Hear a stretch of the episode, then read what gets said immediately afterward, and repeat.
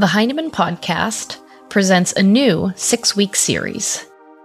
Of all the tools available to the classroom teacher to mitigate anxiety and relieve depression in students, writing is a powerful one. Over 200 research studies since the late 80s have reported that expressive writing, especially, can improve people's physical and emotional health. So, how does writing do this? And what can I do as a classroom teacher to position my students to take this verbal medicine, as author Barry Lane calls it? Join me, Liz Prather, on the Heinemann podcast each week starting April 4th as we learn about the healing power of writing.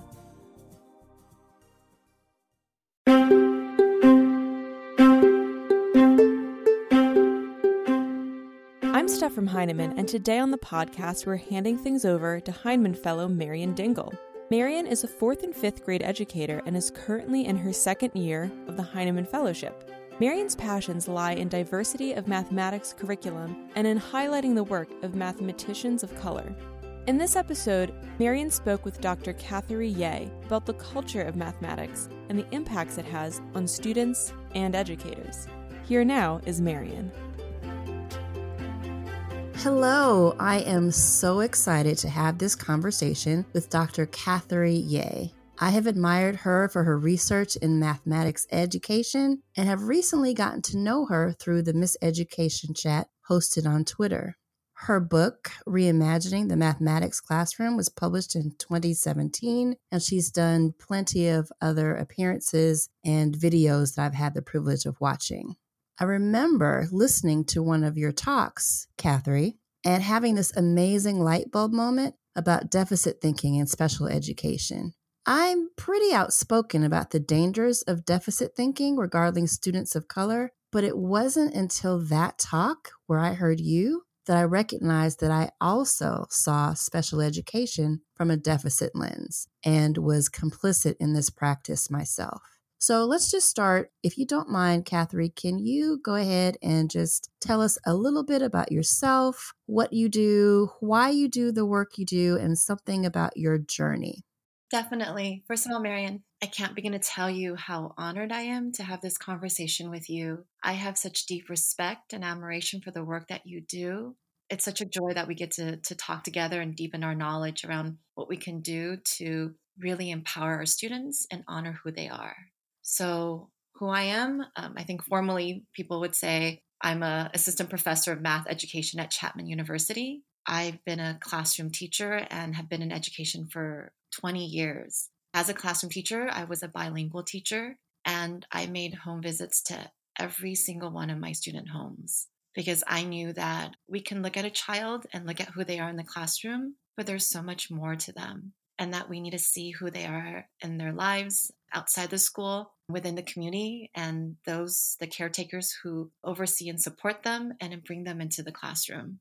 I would also say that a big part of who I am is my role as a mother. I have always considered language and class and race um, and ethnicity as a cultural identity. But as a mother with a child classified with multiple disabilities, I never considered disability as a cultural identity and how that's also situated in, in social, historical, political contexts. So um, much of my work is really framed from the lens of a learner and what I can learn from my students as a classroom teacher, the students I have now working in graduate settings, and also as a mother. I love that. I especially love how you said that you visited all of your students and families. That's something that I really didn't learn until years into my career, how important that is as well. I think that's awesome. A major theme that I see in your work is in improving mathematics. Um, you recognize that there is something that we're not doing, something that we're missing. When I look at your publications, I see words like humanize and reimagine and reframe. So, what is it that's at the core of what we've gotten wrong in math and how can we start to fix it? Oh, that's such a big question. I think so many of these terms come from a place where one, it comes from Rochelle Gutierrez, and she talks about the importance of interrogating this unearned privilege that math holds in society mm. and the roles that race, class, language, and gender play in teaching and learning math. I think this work of humanizing, reimagining, reframing starts from this very beginning place of examining the ways in which the context of knowledge and meaning making really upholds traditions of oppression, racism, ableism, and white supremacy. And that that's reinforced through our daily interactions. What I mean by that is we really need to reimagine, reframe, and really challenge the foundations of what math education and even equity means. Mm-hmm. How much do we engage in daily practice ways in which we sort and categorize children, often in the name of equity? Like we use these labels, we assign high, low, gifted with a disability, and readiness measures that continually, continually label students of color and emergent bilinguals as maladaptive and not ready. I feel like much of the work in math right now you know i'm i'm a part of it i'm working to reframe and reimagine as well we're always around trying to fix kids yeah. label kids based on this bell curve that were originally created to disenfranchise children of color and children that are not middle and upper class. And we often do this in the name of equity. Wow. Yeah i i see that. I think as an educator of color, especially someone that's so interested in math, I think I always felt that, but I didn't have words for it early in my career. I think I'm just beginning to see the layers of oppression that's really there. Can you describe how you came to see that? Mathematics largely is framed as a subject that's neutral. It just is. Mathematics is two plus two is four. It's just apolitical and there's nothing biased about it. Can you describe how you came to see mathematics in this way, where you could see the bias and the oppression inherent in that system? I came to the US when I was five years old. In California, kindergarten is optional, but I had to take it twice because I was identified as one who was who did not speak English. And by that alone, I had to fail, something that was even optional, right? And I think of particularly math. Math holds so much power in our society that one is we need to begin by shifting our eyes of math as the product. Our goal is to support our kids to work on two plus two is four, or to um, understand concepts of division or multiplication. Not that those are those things are not important, but we need to realize how much math functions as a process. It sorts and categorizes children, denies access for many of our students. The highest math class you take in high school dictates which college you can even apply to. And when we even look at school mathematics, what school math often is, it's a process of othering. It's asking our kids to use math in a language that's often not their own, in strategies that's not their own, and in contexts and problems that are usually irrelevant to their lives. So, to do well in math, you have to be someone else than who you are. Um, yet, we know there's such a rich body of work that shows that math can be a vehicle for us to read and write the world. It can help us make sense of how data is used around us constantly to convince and persuade and to make us comply. I mean, all those aspects of those three things alone show that math is not neutral. Math carries so much power and has so much potential. I totally agree. Would you agree that math is maybe even more oppressive than other areas? I actually, and I'm sure you would most likely agree as an elementary school teacher. And I started off as an elementary school teacher as well. Oh, did um, you? I did. I spend a lot of time in classrooms and in classrooms now, particularly with children with mild, moderate, and severe disabilities are classified as so. And when we look at from a historical context of where labels of children began, like this, these ideas of gifted, special, being at average or below average, you know, those terms came about at the same time in which we were trying to categorize and make discrete ideas of math. So these ideas of what it means to be smart and then the creation of IQ tests by Terman came about at the same exact time when we're trying to use math and create assessments around mathematics to show children's competence. This creation that emerged over 100 years ago to label children into these ability groups, and how we are also trying to create math assessments to talk about learning and competence, how these two are interwoven together. I would argue that we live in a society now where we would say, you know, we've ended segregation, but segregation continues on in the ways in which we use math to uphold Eurocentric middle class privilege and how we use math to separate and sort our children based on race, language, class, and, and ability status. Know, our schools are just as segregated as before. And I would think of even within my own child, within the field of special education, we know there's an overclassification, an overrepresentation of our Black boys and our emergent bilingual children into special education, education classes in these lower track programs. You know, they were intentionally created to discriminate and uphold power. I'm sighing because uh, all of this, I know this now. I did not know this 20 years ago when I first started teaching. And I wish that I'd had the language and the frame of reference to see what has been happening. And it makes me wonder if there are other educators out there who are just beginning their journeys as well. Is it always going to take 10, 20 years for us to figure it out and then the rest of our careers do something about it? Like, how can we accelerate this process? It seems that we are at this place in history in math ed, but maybe we were there before where we're seeing all these things and there's research now and there's articles and there's this abundance of knowledge. And yet, still, here we are. You know, I didn't know when I first started off, and I'm still unlearning and relearning we function in a society where whiteness and ableism is the norm, and I play part in it too. But I think the challenge of it is one, the social political context of math is denied from us. We don't learn about it. Most math methods courses, professional developments don't talk about it. And it's also so deeply ingrained. Like how many workshops that we take part in, or how many lesson studies do we take part in, where we sort kids into high, mediums, and lows. And then we think about how to support them to do better. And that language alone, this idea of doing better, is from a deficit lens. And if we look at who's in those high, medium, and lows, you know, you see segregation of children based on race, language, and class. Yes. Yes. I remember this. I remember this from childhood. I remember this now. I mean, it's it's in textbooks now, the differentiated lesson plan, right? this idea about deficit language. This is what I really, really wanted to get into. So you use the term disability, but when you write out the word disability, you have a slash after the dis. Why do you put a slash there? What does that mean? How I started to use this term actually came from a very um, close colleague. His name is Paulo Tan at the University of Hawaii.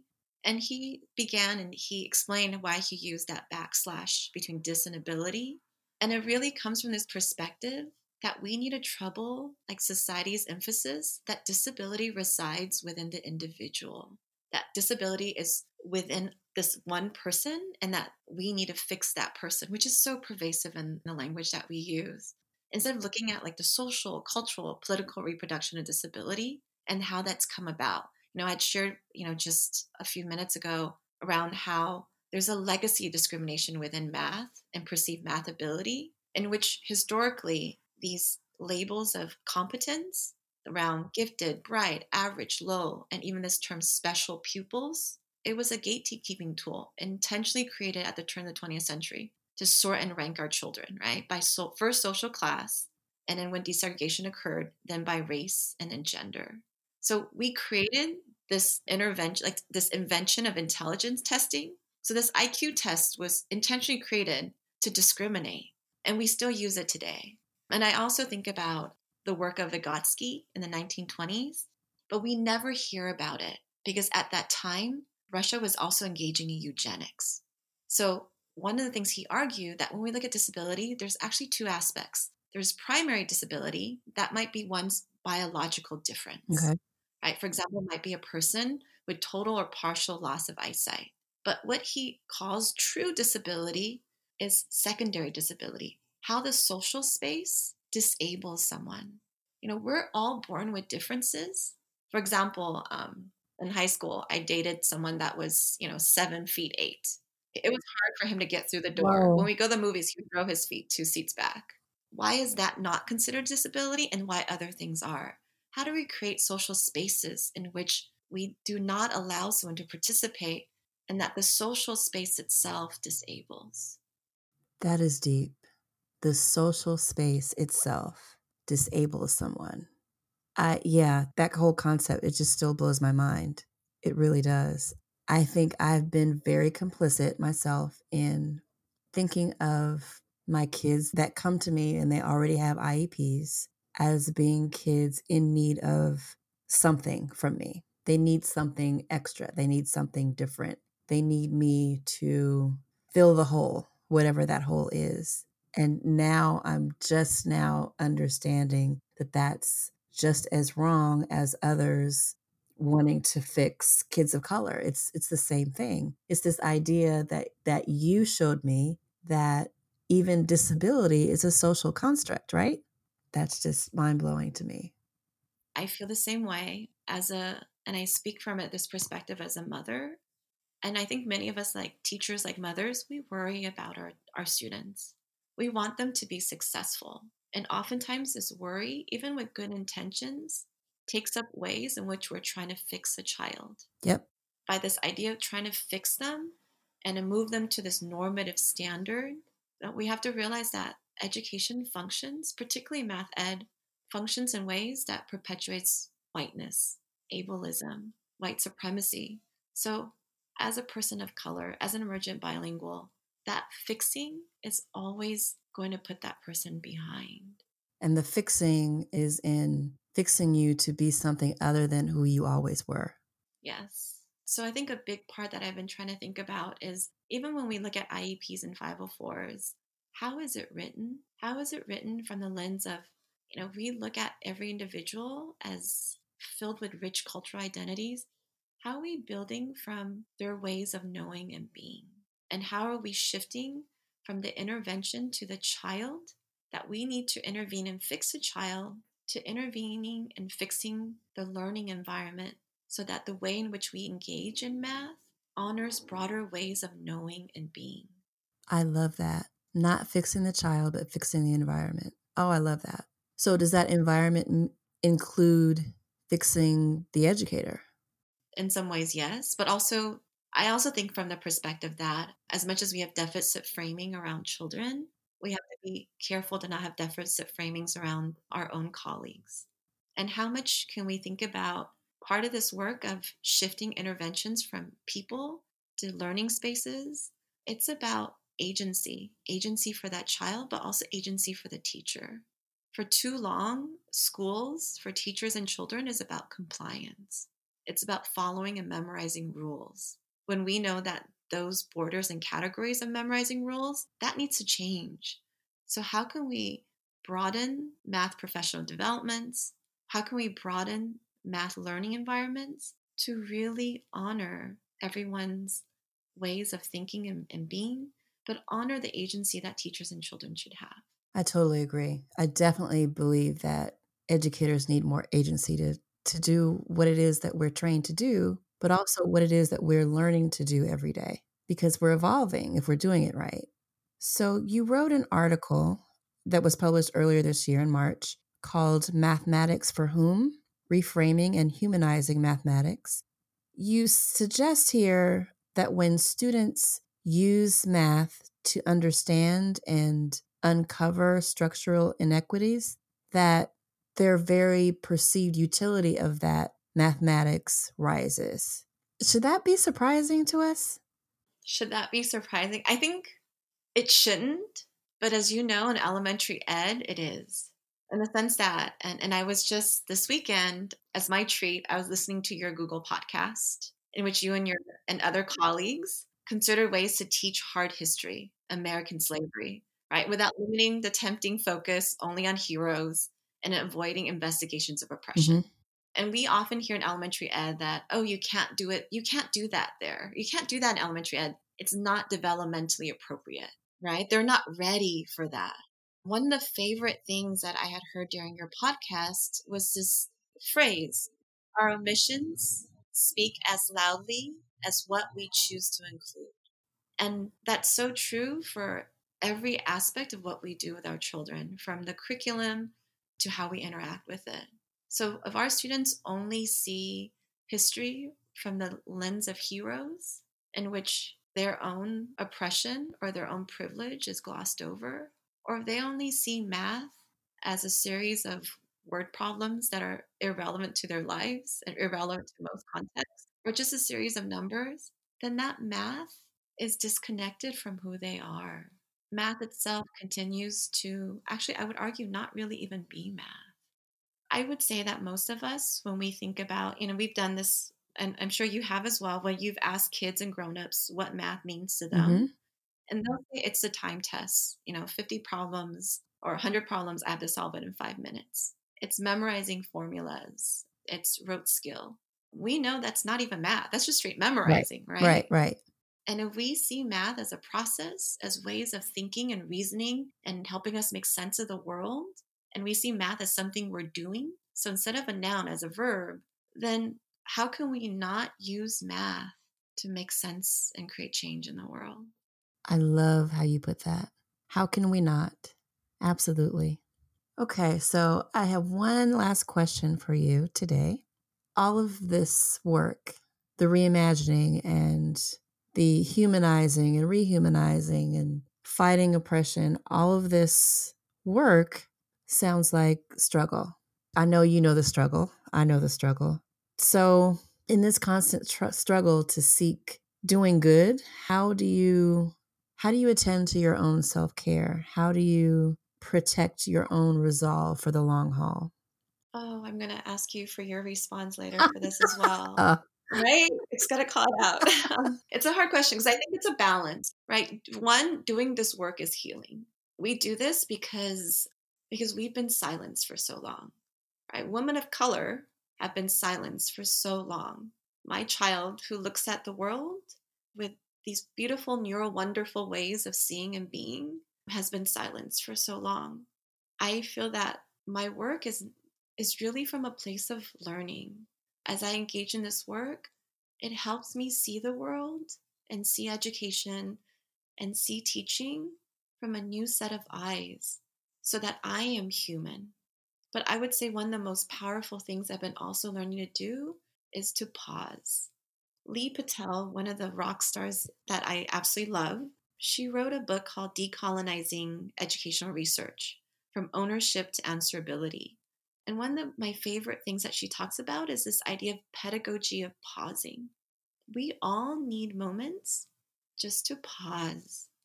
Pausing is productive, pausing is action. It allows us to reflect, to learn, to heal. I think so much of what grounds so much of the hurt in the world is this level of competition, this level of production that causes us to forget about how we're interconnected and how we're we're often one. And that to pause and to interrupt that helps us interrupt competitive ways of being, doing, and knowing.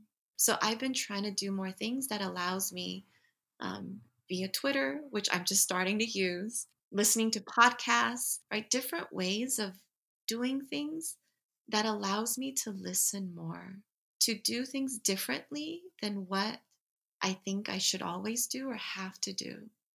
I love that. The pedagogy of pausing. And yes, I did write that that title down. I have to read that book. That is wonderful. Are you going to share with me your your strategies? you, didn't you didn't forget, huh? Okay. Uh, I am at the very beginning of this. I struggle with balance. I think when my children were younger and they were still in school, I had, you know, the symptoms of, you know, working mom and trying to keep all the balls in the air and everyone happy and making sure everything was done. All the boxes got checked, which was great. It was a great distraction. And now that my children are out of the house and one's in college, one's out of college, I have more time. So my first reaction was to fill up that time with all the things, right? All the things I never had a chance to do, didn't have enough time to do, didn't have the energy to do. And I was on the edge of burnout. And I think I didn't know it at the time, but I have learned to pause before I reach burnout. I think, like you, I've turned to Twitter to have a community of like minds, and it has helped tremendously. Many of those people that I've met online, I've also have met in person now, and we have genuine relationships and friendships. So these are people that I can call on, and even now, I mean, who would have thought I'd be doing a podcast? Definitely you know, interviewing someone that I admire so much. So I think um, not just doing the work, but knowing that it has to be done in community and seeking ways to allow that community to sustain me has really made the difference. And Marian, one of the things I really wanted to talk to you is just I'm at the university level. I work with pre service teachers or master teachers or those getting PhDs, or I do research in the classroom. But I'm not in the classroom every single day. And those experiences and being in the trenches where challenge is in place in so many different ways where you know rochelle gutierrez talked about supportive and creative insubordination right there's expectation that's given to you in ways in which some of the things you have to do you wouldn't even agree with so thinking about that what can we as a community or you and i do better the same idea of how, what does it mean to reframe and humanize math what can we do better so that I can learn from you too? So much to learn from you, dear friend. Oh, that is so sweet. I wish I had the answer. Uh, but I think it's more of this, definitely. Just knowing that you and others are there and that I can reach out anytime and ask a question and join in on a project or just have someone to listen to me vent or listen to me ideate is the beginning, I think. It has to be all of us doing it together in community. And, and I would argue that your voice and the voices of the students are most critical. I look at the spaces and the ways you've created, created so many different ways for us to create community. And for many of us who are, I'm the only math educator at my university. There's very few Asian American faculty there. And oftentimes I don't have anyone to engage in these conversations. But you've created so many social spaces that challenges individualism and allows us to unlearn and relearn together. I'm so impressed by how you've helped us reframe and humanize education and math from such critical but humane ways. I'm speechless. Thank you so much for saying that. I wish I could say, "Oh yeah, I sought out to do that," but it, it's it's just not the truth. I'm just very thankful to be here. I really, really am. This is a great moment for all of us, and it's just time. It's time for us to step up. I'm just so glad to be here. Honored, my friend. Thank you so much for doing this with me. It is such an honor. Every moment with you is always it's always a joy. Our thanks to Marian and Cathery for their time today. You can find them both on Twitter at DingleTeach and at YehCathery. Read a transcript of this podcast and learn more about Marian's work at blog.heinemann.com. As always, thanks for listening.